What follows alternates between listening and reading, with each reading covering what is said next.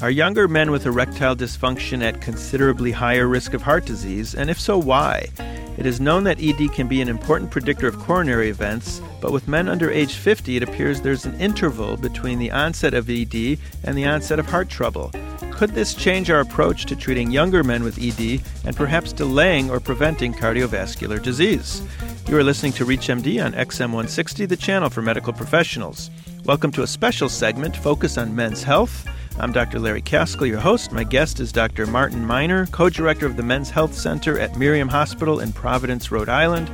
Dr. Miner is also a clinical associate professor in family medicine at the Warren Alpert Medical School of Brown University in Providence. Dr. Miner, welcome to the show. Thank you. I'm, I'm very happy to be here. So, they say that the retina is the window of the soul. Might it be now that the pudendal artery is the window to the coronary vasculature? The penis is probably the means to a man's vascular health. And if a man awakens with a firm erection, you could probably deem from that that he's in pretty good shape. Mm-hmm. So that's really one of the key questions when someone comes in. Are you getting morning erections still? When they're complaining of ED, because that'll help you figure out if it's truly organic or if they're just sick of their partner. Yeah. ED is always you raise a good issue about the psychological component of erectile dysfunction. And I know when I trained in medical school in the early 80s that erectile dysfunction was thought to be largely psychogenic, about 80%. And now we believe that ED is basically about 80% organic, but there's always a psychological component because men are very performance focused. And once there's one little trip up in their performance, the anxiety increases dramatically. Exactly. So there's always that issue of men becoming very performance focused rather than pleasure focused in terms of their sexual activity once they have ED. However, the etiology of the ED is thought to be related to the size and the elasticity of those cavernosal arteries, which are just 0.4 millimeters in size in comparison to the femoral arteries, which are 4 to 6 millimeters, and the coronary arteries, which are 4 to 6 millimeters. And as I explained to patients, the penis is like a sponge. It needs to fill with blood very quickly and briskly, and those vessels need to expand and have a significant contractile response and elasticity. And if they start to lose their elasticity for whatever means, whether it's through high blood pressure or smoking or their diabetes, if there's oxidative stress that causes loss of that endothelial cell function or that elasticity and smooth muscle function, then the man experiences ED. Usually, first in the form of sustaining the erection, and then later in both sustaining and getting the erection.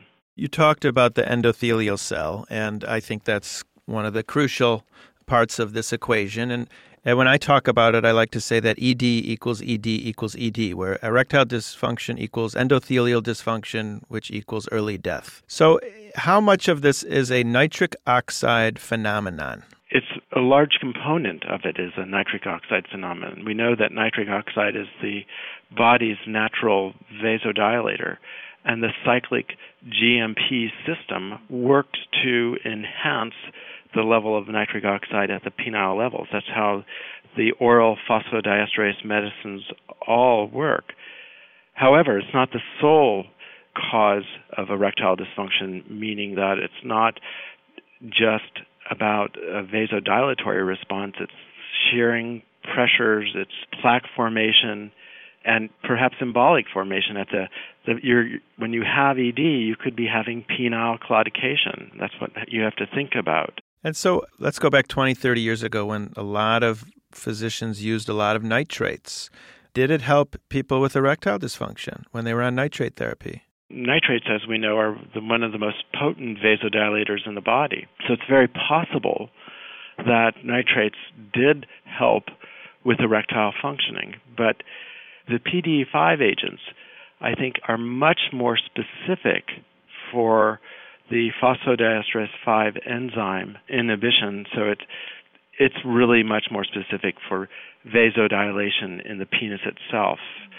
With nitroglycerin, it's it's really a generalized vasodilation. But I think if you look at L-arginine as a compound, for instance, which has m- much less sensitivity to the PDE5 enzyme, but still is probably a good nutraceutical to take when you're experiencing ED because it does serve as that purpose of enhancing the vasodilatory response and allowing the endothelial cell to be more healthy.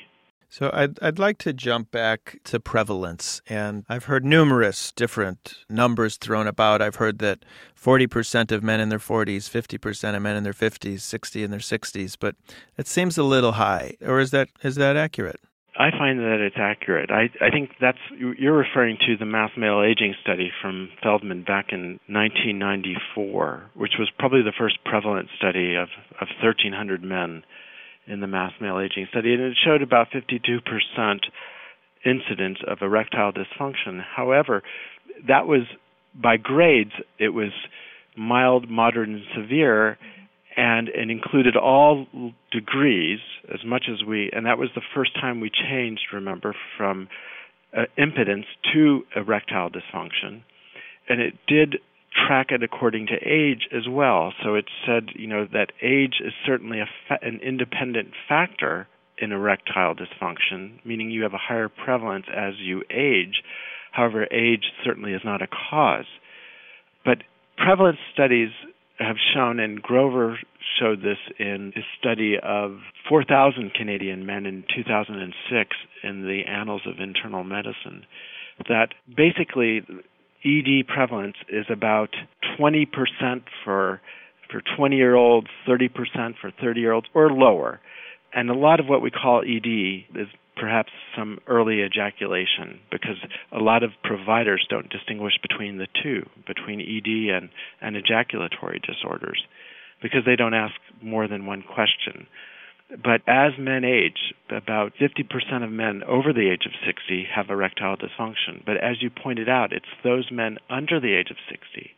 And the prevalence might vary, range anywhere from 20% to, to 40% those men who have ED, and you believe it's truly vasculogenic ED predominantly, because there's always a psychological component, as we discussed, then those men need to be thought of as a preventative group for preventative intervention. If you've just tuned in, you're listening to ReachMD XM160, the channel for medical professionals. I'm Dr. Larry Kaskel, your host. My guest today is Dr. Martin Miner, co director of the Men's Health Center at Miriam Hospital in Providence, Rhode Island. And we're talking about erectile dysfunction in younger men as a predictor for coronary events. So we have this young man, let's say he's 42 years old, and he comes in with truly vasculogenic ED. We've ruled out any potential psychological component. So now we have this gift, if you will, that he's telling us that his arteries are diseased and we can potentially make a major impact in his life expectancy. So, what should we do next? Do we jump to an angiogram? What would you use as your algorithm to look and see what's going on in his other arteries? Well, I have to be completely honest, it's an evolving algorithm. But I think the study that was most seminal in telling us this was the one that led to the editorial for the Mayo Clinic. And basically, the study was done by Brent Inman and his group at Duke University. And they studied over 1,500 men who were part of the Olmsted County group for 10 years or so.